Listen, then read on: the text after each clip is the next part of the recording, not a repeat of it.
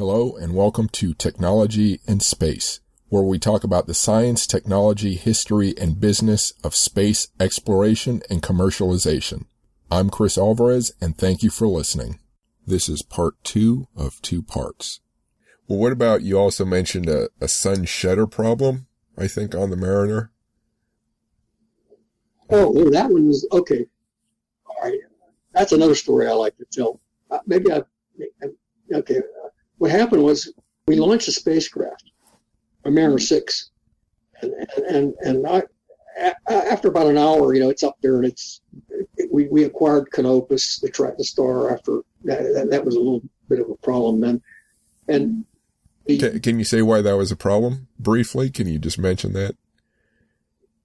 because the guy who was supposed to do the identification, who spent two years writing software to do it, hadn't quite done it. But the attitude control guy, he looked at one number and said, "We, we acquired it. That's it." you know, that's not it. I got on the net and contradicted him. And that caused oh boy. Anyhow, I, I survived that. Now, now I'm off in a room.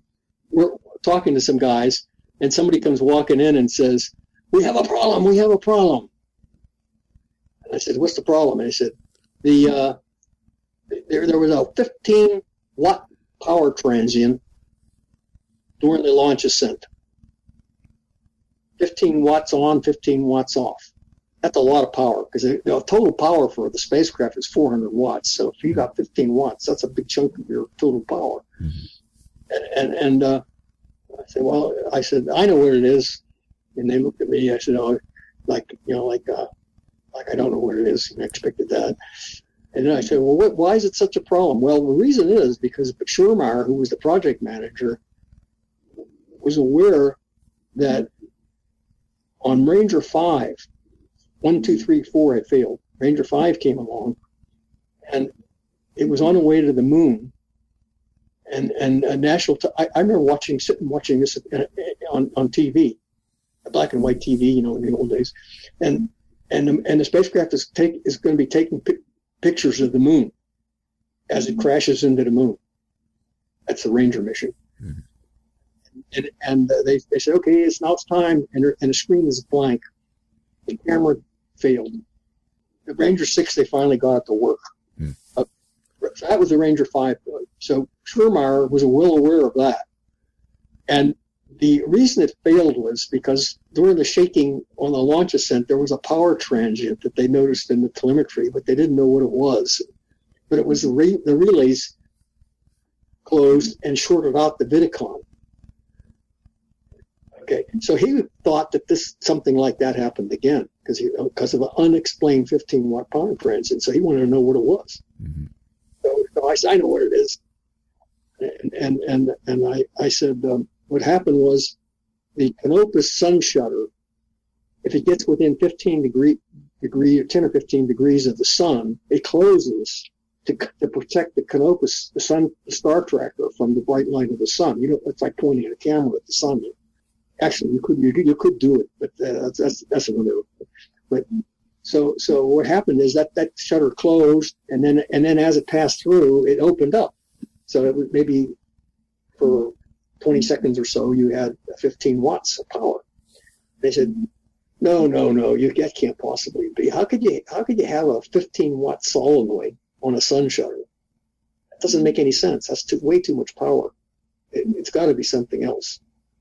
I said, uh, well, I'll tell you what, why don't you read my memo? Because I wrote you a memo on the subject and I described exactly what was going to happen when we, when we launch. It's going to go through the sun shutter.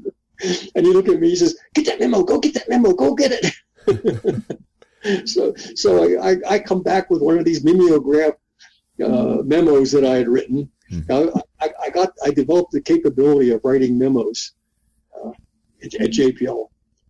I'll, I'll, tell you a story about my section manager if, you, if we have time. But sure, the uh, that's what had happened the, the sun shutter had, had, closed. And I said, no, it's 15 watts because I thought it was a lot of power too. And I asked, I kept asking them, are you sure it's 15 watts? Yeah, it's, they put a big solenoid on there because they wanted to make sure it would shut, close, you know. Anyhow, that, that, that solved that problem. Oh, okay. And what about the mimeograph and your section manager? Oh yeah, okay. Well, my my section manager was a. Uh, he's. I think he, he's still alive, so I got to be careful in case in case he, he hears this. But I'll, I'll, I'll just say it anyway because I don't think he's gonna. He he uh, he was very uh, dynamic. I, I, don't know how to pronounce it, but but he would push. I was in a section of about 10, five or five or six engineers, ten or so. And he was a section manager. My immediate boss, you know, he's I got along great with him. One of the smartest guys at JPL. I just happened to run across a very smart boss. I, I learned quickly just about everything I needed to know about space within a month or two from him. And but his boss, you know, was was, was he wanted he was concerned more about how his engineers looked to the outside world. So he wanted you to be able to make good presentations, stand up and, and, and talk to an audience and and and uh, you know, present your results, interface with the outside world. Well, in the navigation section I went to, their their their philosophy, their management philosophy was only the only the very important people get to talk to the outside world. Everybody else is hidden hidden under a, a bushel, you know, and kept kept quiet. Mm-hmm. Way. But his attitude was, you gotta you gotta learn how to be professional and, and do things, you know, like that. So, so I was totally total stage fright in terms of getting up and making talks and stuff like that. I was very, uh, and and yet I got this job of being the uh, a guidance and control analyst, which had, I had like 16 guys working for me, and I had to present a lot of the results to, you know, in, in different situations. And I was very um, shy because I, I didn't, I, you know, I just wasn't used to any public speaking. Mm-hmm. Boy, he uh, uh, just leaned on me heavily. He used to have a book about this long, you know, and when you'd go up into his office, you know, he'd go wham, you know, and, and then it started like he's going to beat somebody up with it. And we sit there. Well, we, nobody was afraid of him. You know, we're engineers. We're not looking. It can't push us around. Right. I, I was arrogant enough that he, he didn't scare me, but, but but he would do this. He would go through this routine, you know, and and and anyhow, I I got into arguments frequently with the guy that became the the, the uh, deputy director of the lab. Mm-hmm. You know, he was a, was a Sierra Madre search and rescue guy, and he, he, he was a very dynamic kind of guy. He took over with the head of the spacecraft team, but he didn't know anything about the subsystems that I knew. He, he, he was at thermal and power and structures, but all that stuff doesn't have anything to do with when you're flying the spacecraft. It's the attitude control, scan platform, and the power, and all that. That's the stuff that makes the spacecraft go. That's my area. Hmm. So he had to make all the decisions because he's the top guy. And I keep getting in arguments with him because he didn't know what the hell he was doing. But he was learning fast enough. And, and, and uh, so I got into an argument with him. And, and, and my section manager, the guy, you know, the other guy, he says, if you, he says, I don't argue with him again. This is the end of it.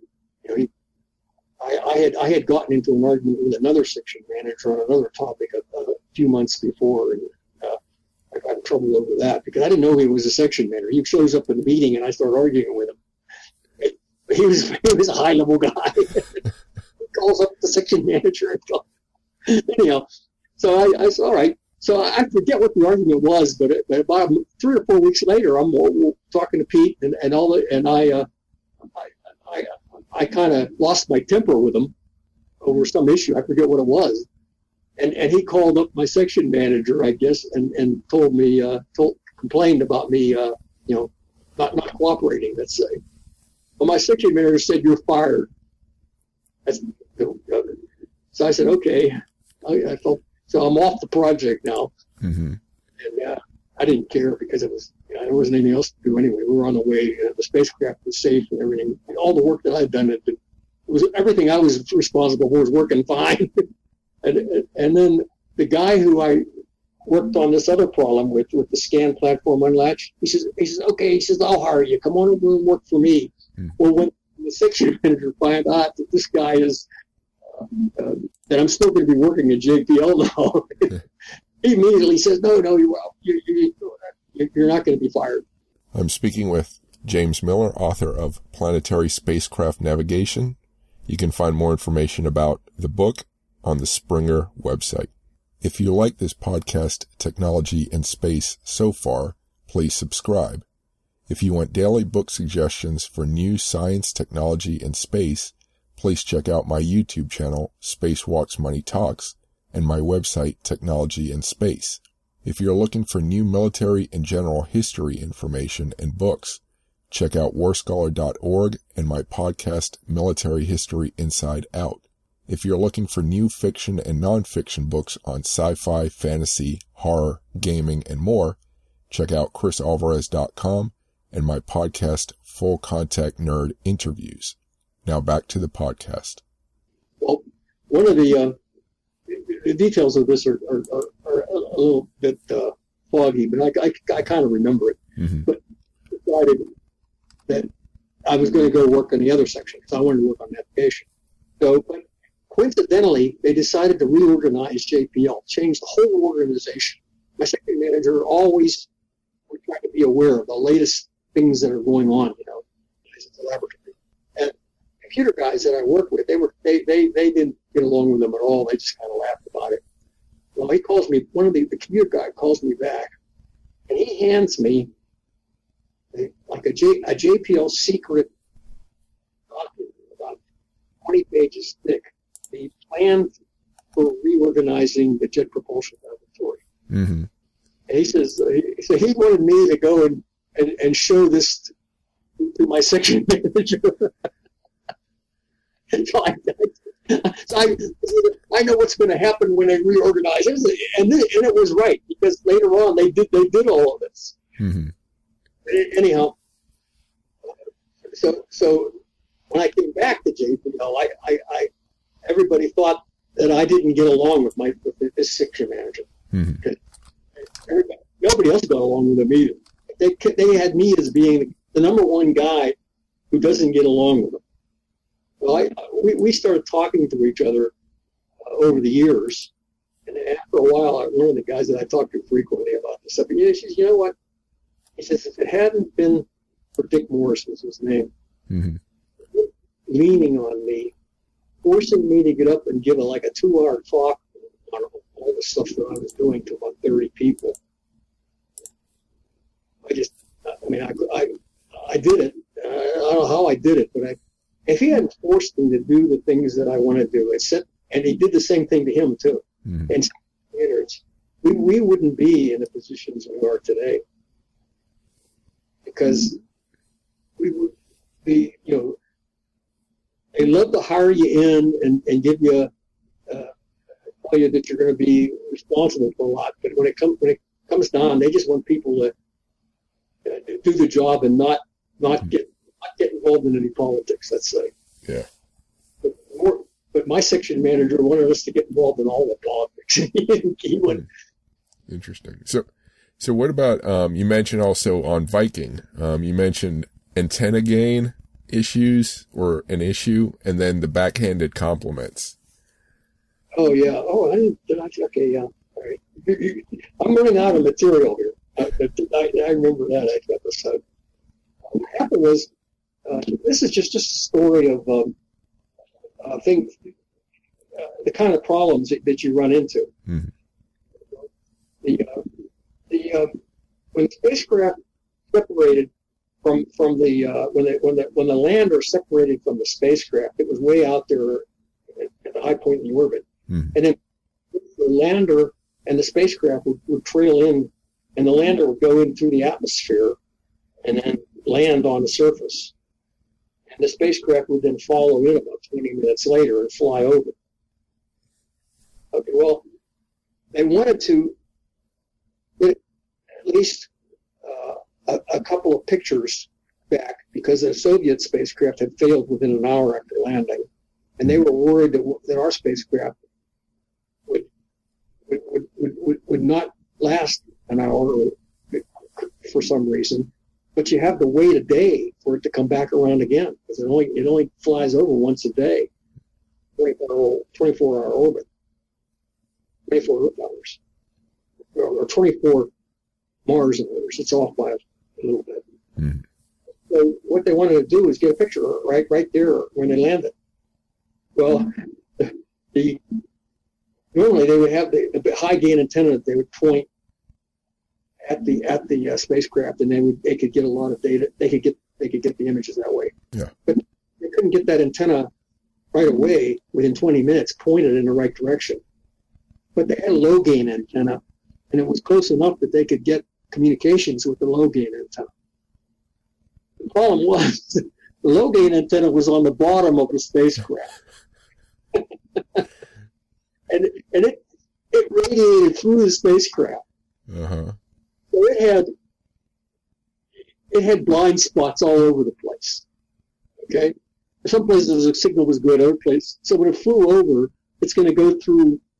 It's going to go on and off, you know, when it hits the blind spots or whatever. What they wanted was was uh, 20 seconds, or sometime maybe it was 20. I guess it was 20 seconds of high enough gain that they can get a picture done. 20 continuous seconds. What I can you find a 20 second arc anywhere in there? Can, will we be able to, or will it? Or if we when, when it flies over, what's the probability that it's going to get? That we're going to get 20 seconds worth of data. Well, in order to solve this problem, I had I had done uh. There was a uh, a guy who was a programmer. He was he was a, a really good programmer, the uh, computer was time shared, so they you block up block off time blocks, and each each time each, block had thirty five thousand uh, words of memory space, and so they would time share them in and out and put in your program and run maybe five or ten jobs all at once. See, that's, that's the way the UNIVAC 1108 worked.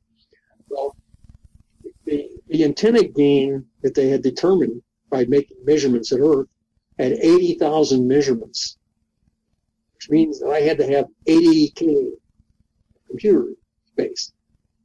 So I knew about this programmer guy, and I went over and I said, I told him what I needed. And he says, well, he says, I can, I have a, I have a compiler that you can, you can run that'll compile your program and it'll take over the whole machine, wipe everybody else out, take them off and run your program.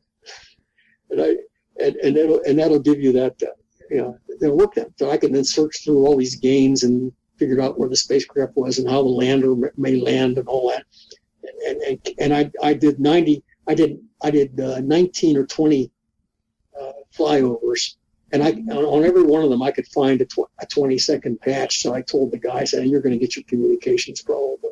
Hmm. But when we were testing this, about three months earlier, I was testing this uh, 80, k thing.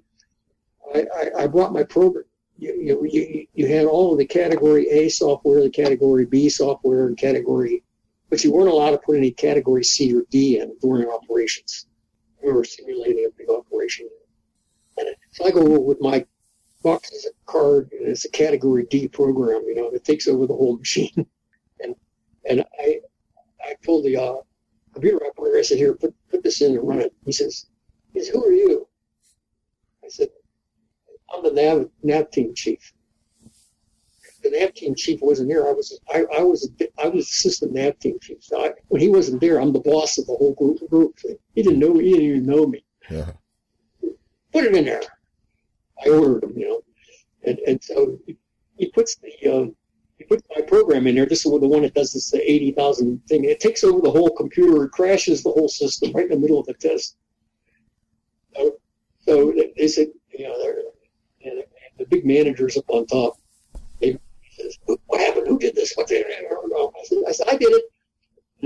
They're, they're about ready to uh, you know, hang me or something. I said, I said, this was a highly successful test because you learned that in order to run my program, you have to pay attention to me once in a while. Something like that. I told him I was totally arrogant about it. I just, I, I, am the nav team chief. I could do whatever I want. Who the hell do you think you are? You know? And, and uh, uh, so anyhow, when we actually, when I actually had to run it for the real mission, you know, when we got there, at least they knew from experience that they should well, what's going to happen when I run my program? Yeah. By, the way, by the way, this program that made it 85K was highly illegal as far as the, man, the JPL computer people. It was all under the table. The guy had written it, you know. he, he was he was a big heavy guy. I forget his name. He weighed like 300 pounds, and he spent most of his time in his rose garden. He he he, he uh, uh, cultivated roses. Mm-hmm. That, was all, that was all I knew about him. But I knew I knew how to get. See, I come from Pittsburgh. I come from inner city Pittsburgh, and when you're when you're a skinny kid, and, and you and you and you got all these kids that you play with that are that are sons of steel workers that came from Central Europe, mm-hmm. black guys that, that can be in the sixth grade they, they could play professional football. They were that big. You, you learn how to get along with people. Yeah. um. So what about the um the, the backhanded compliments you had touched a little bit about last time the on Viking? And can you lean forward a little bit? I can't hear you. Yeah.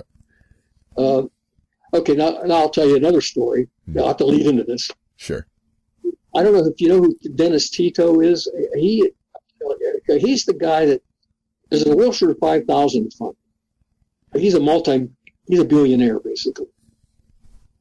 And uh, he was the guy that, that, that, bought for $10 million a seat on, on, on the space shuttle and went up into space. I don't know if you remember that. Or, Sounds familiar. Well, he went, he worked at JPL when, back in the 60s when I was there. He was, he was writing his software that enabled him to make all this money. Hmm. he had access to computers and telephones and all that, just like I did. And, and uh, you could, you could, you could, uh, if, if you if you were running an, a, an outside business, it's a, pr- perfect place for your office, sitting at JPL and with access to all the, all the telephones and computers and things. But he was doing that kind of stuff, you know. And he, and he um, he, he broke away. He left JPL, and Lou Kingsland was the uh, worked at JPL. He was the mission manager on Viking. We know him. I know him pretty well because I. Well, he he was he was number two in the first graduating class from the Air Force Academy. He was smart, mm-hmm. and he, and I liked him because he wrote very good memos. And I used to take his memos and, and I copied his style of writing. I learned how to write memos by reading Lou Kingsland memos. I, I mean, it helped a lot. I already knew how to write memos, but he, he had a way of being telling funny jokes too and making putting a little bit of humor in there. But he he was the manager, and and and and we were getting under a lot. We were doing all these studies, uh, you know, for years, and he's aware of everything. And we're getting a lot of criticism from the outside because of the sloppy work we're doing. At one point, they they were they they threatened to get uh, when the Apollo mission ended, they were threatening to uh, get all the people from Houston to take over the Viking navigation because we because we obviously don't know how to do it. We all, of course, just laughed at that thought of that, that they're going to do that because we knew they didn't know anything. But, but, he, but he kept telling us um, at one point, he says, unless you're absolutely sure that you're right, if you're, if, if you should just not say anything. It'd be better if you just didn't say anything. But he was famous for giving us these back of the back of the hand back of the hand compliments. You know, I, I, I, I can't think of an example, but he says something good about you and then and then qualifies it by saying something not so good. Yeah. Back of the hand compliment. It's a compliment, but it really isn't a compliment. Yeah. I, one time at the cafeteria, I just told him, I said, look, we're having lunch with him, and we're discussing this problem. And I said, look, I said, it would really help a lot if you cut the back of the hand compliments out and just, you know, and let us do our job instead of trying to criticize us all the time. It would be a lot easier on us. He's, he's a pretty high manager. Mm-hmm you know, he went with Dennis Tito, and he became one of these uh, rocket scientists at, at, on Wall Street and made a lot of money. Yeah. Okay. That's okay. Um, do you know? I guess I'm not sure when you left, but uh, were you at all involved? Is Europa, the Europa mission, were you at all involved, or have any idea, con- comments about that one? Well, the Galileo mission went to uh, Jupiter. Mm-hmm.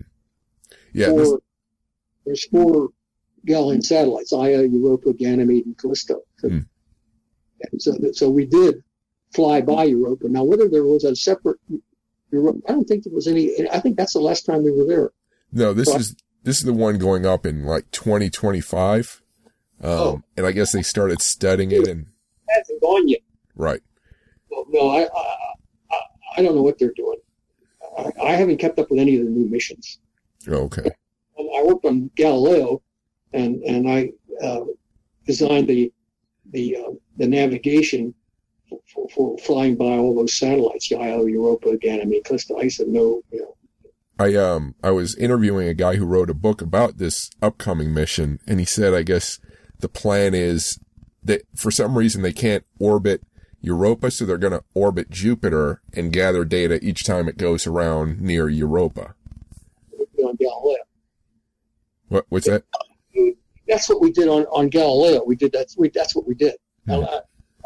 I, I, I was uh, involved a lot in the in the original design of the of the navigation for Galileo. I wrote a big paper on it. Uh, but what, you know, what we did is you orbiting Jupiter, then you could, then you fly by the Galilean satellites, and you get in close, you know, through you know, like three or four hundred kilometers, and take pictures. Mm-hmm. I thought if they if they wanted to orbit, it would take a lot more fuel to orbit. It would be hard to get into orbit around Europa. They should they should orbit it and they should land on it. Is what I think they should do. Mm-hmm. But, you know, I won't work on it unless unless it's unless it's going to be an advance of the state of the art. If they're just going to run something to, just because they got some money to do another project and they're going to do the same thing without doing anything, you know, better. I don't. I don't usually. I just won't have anything to do with it. How much? Uh, when did they make the decision to go around Jupiter to gather data on these satellites rather than actually orbit satellites? Was it a quick decision or did it take time to make that determination? You mean about, about, about whether or not to orbit the satellites? Right, right. Versus. They had to, or they could orbit, we could orbit Jupiter. We, we you know, on Galileo, we, we went in and, and, and orbit, got into an orbit about Jupiter by firing an engine for a long time 500 meters per second or something like that. And we got into a big orbit that went around and came back. But it flew by. All these little Galilean satellites are going around like that, you know, around Jupiter. Mm. We fly by them. We couldn't get into orbit around them. That's that. So there wasn't any decision made to, to not do it because we couldn't do it because it would take too much fuel. Okay. Okay. Yeah. I'm sorry. I was thinking. Yeah. I guess the mission was to orbit Jupiter. That the satellites were just a secondary sort of not a priority compared to Jupiter itself. Well, it turns out that the satellites were the were the main the main the main uh, benefit of, of um, orbiting Jupiter because Jupiter isn't that interesting, but the satellites are. They, they, we got back in 1980, I guess it was. Well, when Voyager flew by, but it, it just took one pass through and took a bunch of close-up pictures. Mm-hmm. Those those pictures of uh, Io, Europa, Ganymede, and Callisto, they were the first time they ever saw them up close, and boy, they were spectacular. Mm-hmm. You know, ice and stuff. And well, you know, one of the, the the greatest scientific discovery. I'm exaggerating a little bit because I hear this from the scientists. Was the discovery of vol- volcanoes on Io. Okay, well, that was discovered by the girls across the hall from me. Mm-hmm.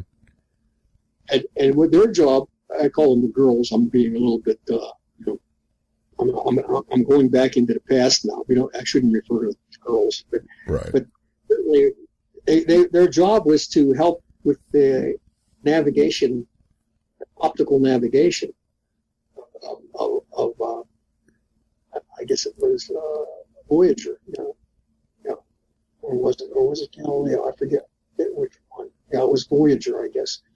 And, and what happens is when you do an optical navigation, you have to image a star and, and, and, a, and a satellite. The problem is the satellite is so bright that in, but in order to see the stars, you have to overexpose the image. Hmm. That, that, makes the satellites, the images, not, not only good for science, you have to be able to see the stars. So you have to open up the lens to see the stars. So that op-nav images were, were you, you're lucky if you can see the, the limb. That's what you want to see is the limb of the of the satellite.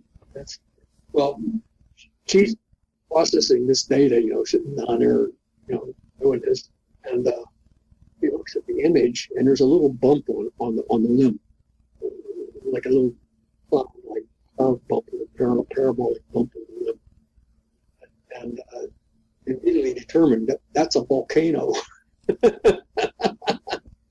So our optical navigation person's uh, her, who was not an engineer, by the way. I think they make her out to be some kind of a scientist now. I don't know what her, her education was. But he was definitely did not have a high-ranking job.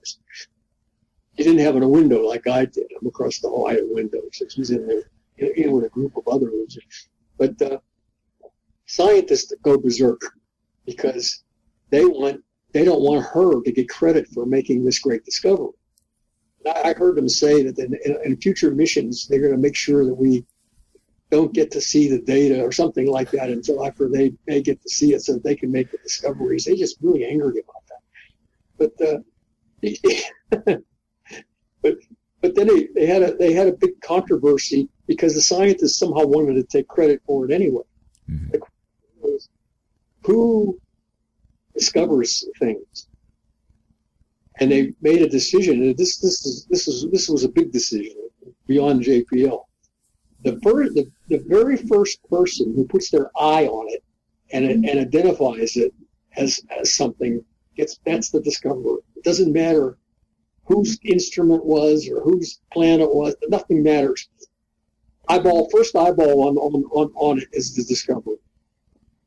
Because otherwise, how else are you going to determine who, who's really responsible for discovering it? So I remember one time I'm sitting in my in my uh, in the operations area, and the guy who does the head of the optical navigation, he, he comes into me, and he drops a picture in front of me, and he says, "That's the picture of Deimos.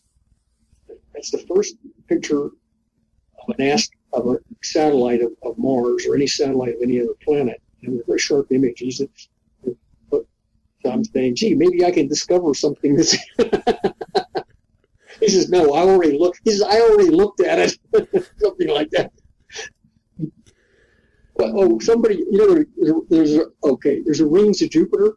Hmm. Somebody somebody was walking down the hallway, and, and when the images came in, they would put them up on the monitors. You know, like if somebody's walking down a hall and they see, they look very carefully and they saw a ring around Jupiter. And they said, hey, there's a ring. That person was the one who discovered the rings of Jupiter. That's so yeah. So then the thing is, don't let anyone see the pictures until you get to right. I had boy, I I was uh, I, I was this stories like this make me feel. I'm, I'm glad I worked at JPL because because these guys they they might try to control everything, but in the end, they never really get to. I'm speaking with James Miller, author of Planetary Spacecraft Navigation. You can find more information about the book on the Springer website. If you like this podcast, Technology and Space so far, please subscribe. If you want daily book suggestions for new science, technology, and space, please check out my YouTube channel, Spacewalks Money Talks, and my website, Technology and Space. If you're looking for new military and general history information and books, check out warscholar.org and my podcast, Military History Inside Out. If you're looking for new fiction and nonfiction books on sci-fi, fantasy, horror, gaming, and more, check out chrisalvarez.com and my podcast, Full Contact Nerd Interviews. Now back to the podcast. So how about, uh, I want to ask about deep sp- missions that go outside of the solar system, where I guess there's just one, one I can think of. But, but is that more complicated or less complicated to navigate something that's just going straight out? Uh, that, uh, both Voyagers left the solar system. Mm-hmm. The one I worked on just recently, before, before I retired, went to Pluto, flew by Pluto, uh, New Horizons spacecraft that's going to leave the solar system. That, but it's not going to it's going to fly by some Kuiper Belt objects for sure. But but actually leaving the solar system, you have to go. How do you define the solar system? But you have to include the Oort cloud, where the comets come from, and that's way out.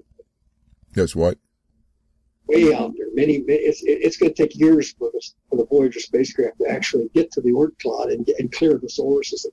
But they did they did uh, look for the bow shock.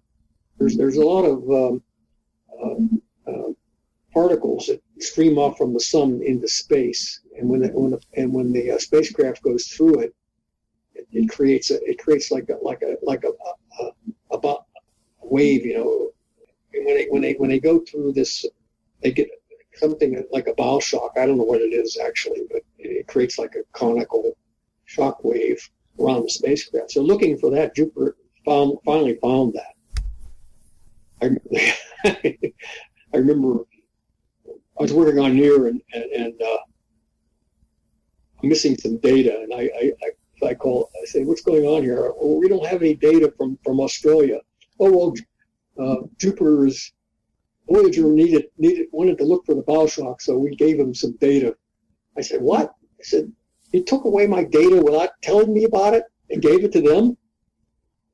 So they said, oh, well, they needed it. I said, look, I, told them, I said, uh, I, got really angry. I told them, you know, so I went over to Dick Rudd, who was the project manager on, on Voyager. And uh, he, worked, I worked with him on Viking. Well, he had about two people working for him.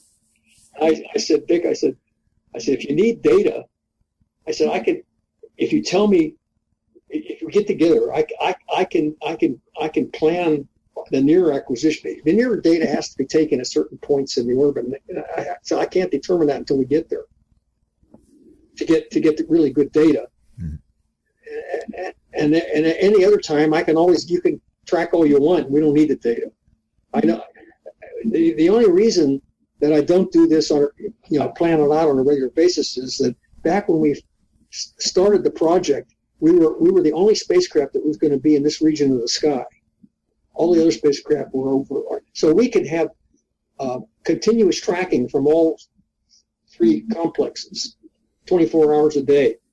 So I said, so the Farquhar, who was the uh, uh, made, made, making this decision, yeah, I, I you know, I, I didn't expect that we would get during the you know for a year that we would get continuous tracking. But I said if I got it, that really simplifies my job a lot. I don't have to worry about it. I just got the data. We so we right from the beginning we got this uh, um, uh, committed to having continuous tracking data from all three complexes mm. the. And and, and uh, that, that was about three years before they actually uh, we actually did it. So during that three years, other spacecraft wound up getting out of there. Now, next thing you know, we got all the data, but they need it. uh. But I told Dick, I, and he said, "Oh, forget it." He says he, he, he, didn't care whether whether whether we, whether we saw the ball, bow shock or not. I think he was just putting in his time before he retired. He was hmm. he was rich. You know what he did? This is how when when he, when when when he uh, was in Langley Research Center, he's going to come out to JPL for the, the, for the Viking mission. So he's going to be here for two years. So you know what he does? He sells his house in Virginia and buys a house here, figuring he'd flip it and sell it in two years and make money. Yeah. And he drove around in expensive sports cars, so he was he was he was really good at uh, making during the time when the when the boom was was going on in California, he was making money like you wouldn't believe. Hmm. So, that was Dick Rudd. Hmm. So, what about your uh, the book you have that you're planning to finish by June 30th? I told I, I think I'm done. I could finish sooner than that. So I, am I'm, I'm I'm trying to uh, um, get it done in the next couple of weeks. And what's that one again?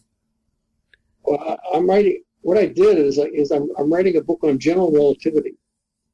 All the general relativity that goes into the software that I, where does it come from? And I had some of that in the book that I wrote before, but but I did I never went into the to the uh, the really hard part. The um, where does the theory come from? Mm-hmm. My my my policy always had been on everything else I did I don't go to somebody and ask them for an equation that I'm going to put in the software that I'm going to, write. Because I, I, how do I know whether, whether it's the right equation? Well, I can go and look at books. It's hard to find things in books. Forget about writing, reading papers. I mean, I got, I mean, I, I'd be all, spending all my time in the library if I tried to actually do this. So, so I would get enough information from people by talking to people to figure out what things were, and then I would do my own searching through books to understand.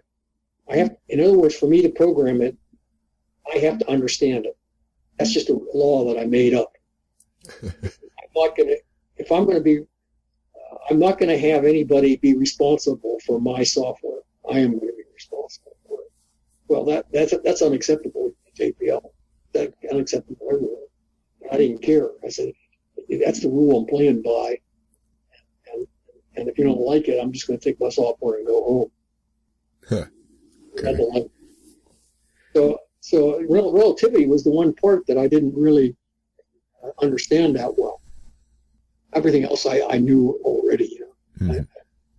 I, the hard, the, the biggest, one of the couple of biggest things I did I regard as my big contributions, besides the, the, the determining the molecules that uh, Maxwell Boltzmann distribution. I don't get any credit for that because nobody recognizes it.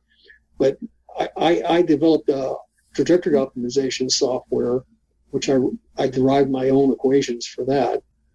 And the biggest thing I did that was really uh, uh, needed for the NEAR mission was there's a rotational dynamics or Euler's equations for rotational motion. Well, you have to, you have what's known as the variational equations. And, and essentially what, what you do is you differentiate the, the Euler's equation and, and you get essentially what you get are curvature tensors. Same thing in general relativity. And I worked that out and it's it's in the book that I wrote and it's like about five pages of very difficult mathematics because that was very difficult to do because it, you have matrices which are which are curvature tensors actually. I did a matrix, a two by two matrix, and you had to put zeros in some key spots because some things are zero. Knowing when things are zero is is is the key to being able to write these equations, and, and then you have to integrate them. And I had my I had all that software to integrate. So once, so I was able to integrate the equations of motion, and this enabled me to solve for the the, the elements of the inertia tensor, which is very, and it worked. And also I solved for the gravity harmonics at the same time. The gravity harmonics are on the, are on the and it, so I worked I worked all that mathematics out myself. However, JPL management thinks that I probably got it from from JPL. I didn't know that I, I when I came to JPL, I already was ahead of them in a lot of areas. I was behind in others, and I, and I learned where I was behind. So I, I'm responsible for half of the knowledge that I actually wrote into some of these programs. It's my pro, it's my work. They don't they don't know that. They, they, in fact, what they do is they assign it to somebody else. There's a guy in our section who's a, since I have curvature tensors, he must know about rotational dynamics. So they, so the section manager made him responsible for this. Mm-hmm. A couple, a couple a month later, so he quits. Goes back to Montana, where he, where he came from. I think he quit because he knew he didn't know what to do. I knew that, but I don't know if anybody else did. I, I wanted to see anybody duplicate my work. Well, one of the things is Einstein's summation notation can be used to do this. I'd, I'd like to see somebody do it because that would be a good verification that I got the right thing. So, hmm. well, I knew I was taking courses in general relativity, and I never understood the guy who taught it was such a great teacher.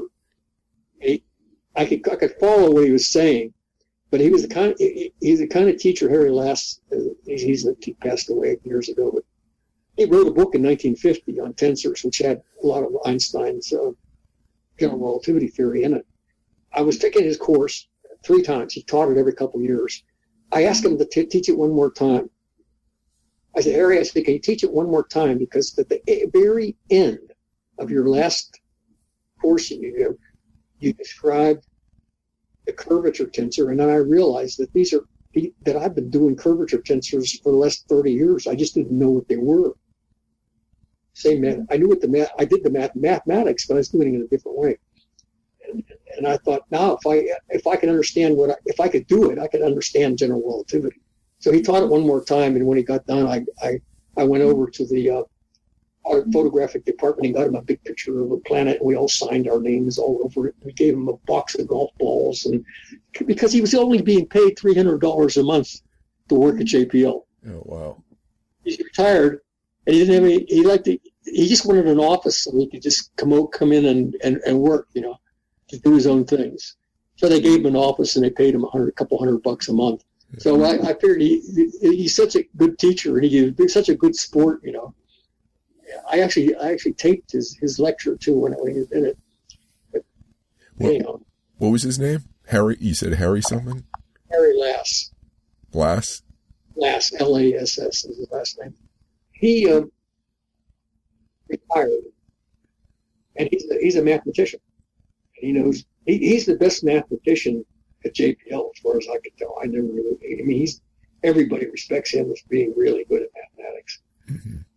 When he when he retired, his daughter is going to law school, and and uh, so he goes to law school. He gets a degree in law, and he starts teaching law. and, and he does this like in a two or three years, you know, Hmm. so that he can help his daughter get through. Wow. You, that it, it seems like that lecture you recorded of his is worth putting online somehow, or letting other people have the benefit of, Yeah, I can see it. knowledge.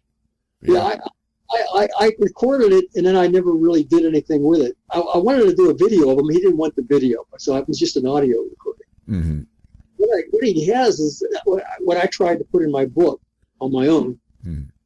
anecdotal stories about mathematicians and what they encountered in the past. hmm I tried to put those things. But my favorite one is, I think one, one of the most important discoveries in all of mathematics was that the square root of two is, is irrational.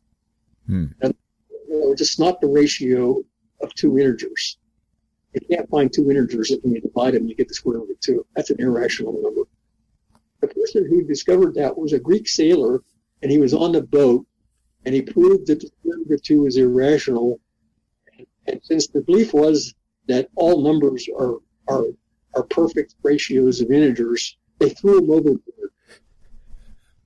Now, whether that story is true or not, I don't know, but it doesn't matter because it's a good story. Yeah. So uh, I put a few of my, I didn't put that one in, but I put a few others in that, that I just told them the way I heard them from other people. I have no idea whether they're true or not.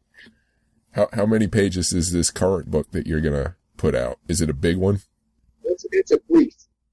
It, it, I, I, mutual attention just put the equations down that, that are in there. There are not that many of them, Mhm. but uh, it's 100 pages right now. 92. It's a brief, they call it. Okay, book has to be over 200 pages. that makes sense. I, that's what I kind of wanted to do the first time, but then they told me, you know, if you want to do a book, that's, so my, my book is 380 pages. I wanted to add another couple hundred pages to my book. They said, no, it's too early to do, do a revision. So they said, and then they, suggested that I could do that. I said, well, I'll just do it on relativity. I got it, it and, and uh, actually, I'm, I'm including my wife on it too. She she wrote one of the chapters, Oh, okay. which is working. Which is, well, hmm. She's a professor at Loyola Marymount. Oh, okay. So we're, we're making, a, I made her a joint author. I can't control her, but I, I already got the book written and there's not too much she can do. Yeah. And one of the things that we, we she's too hard to work with. I see.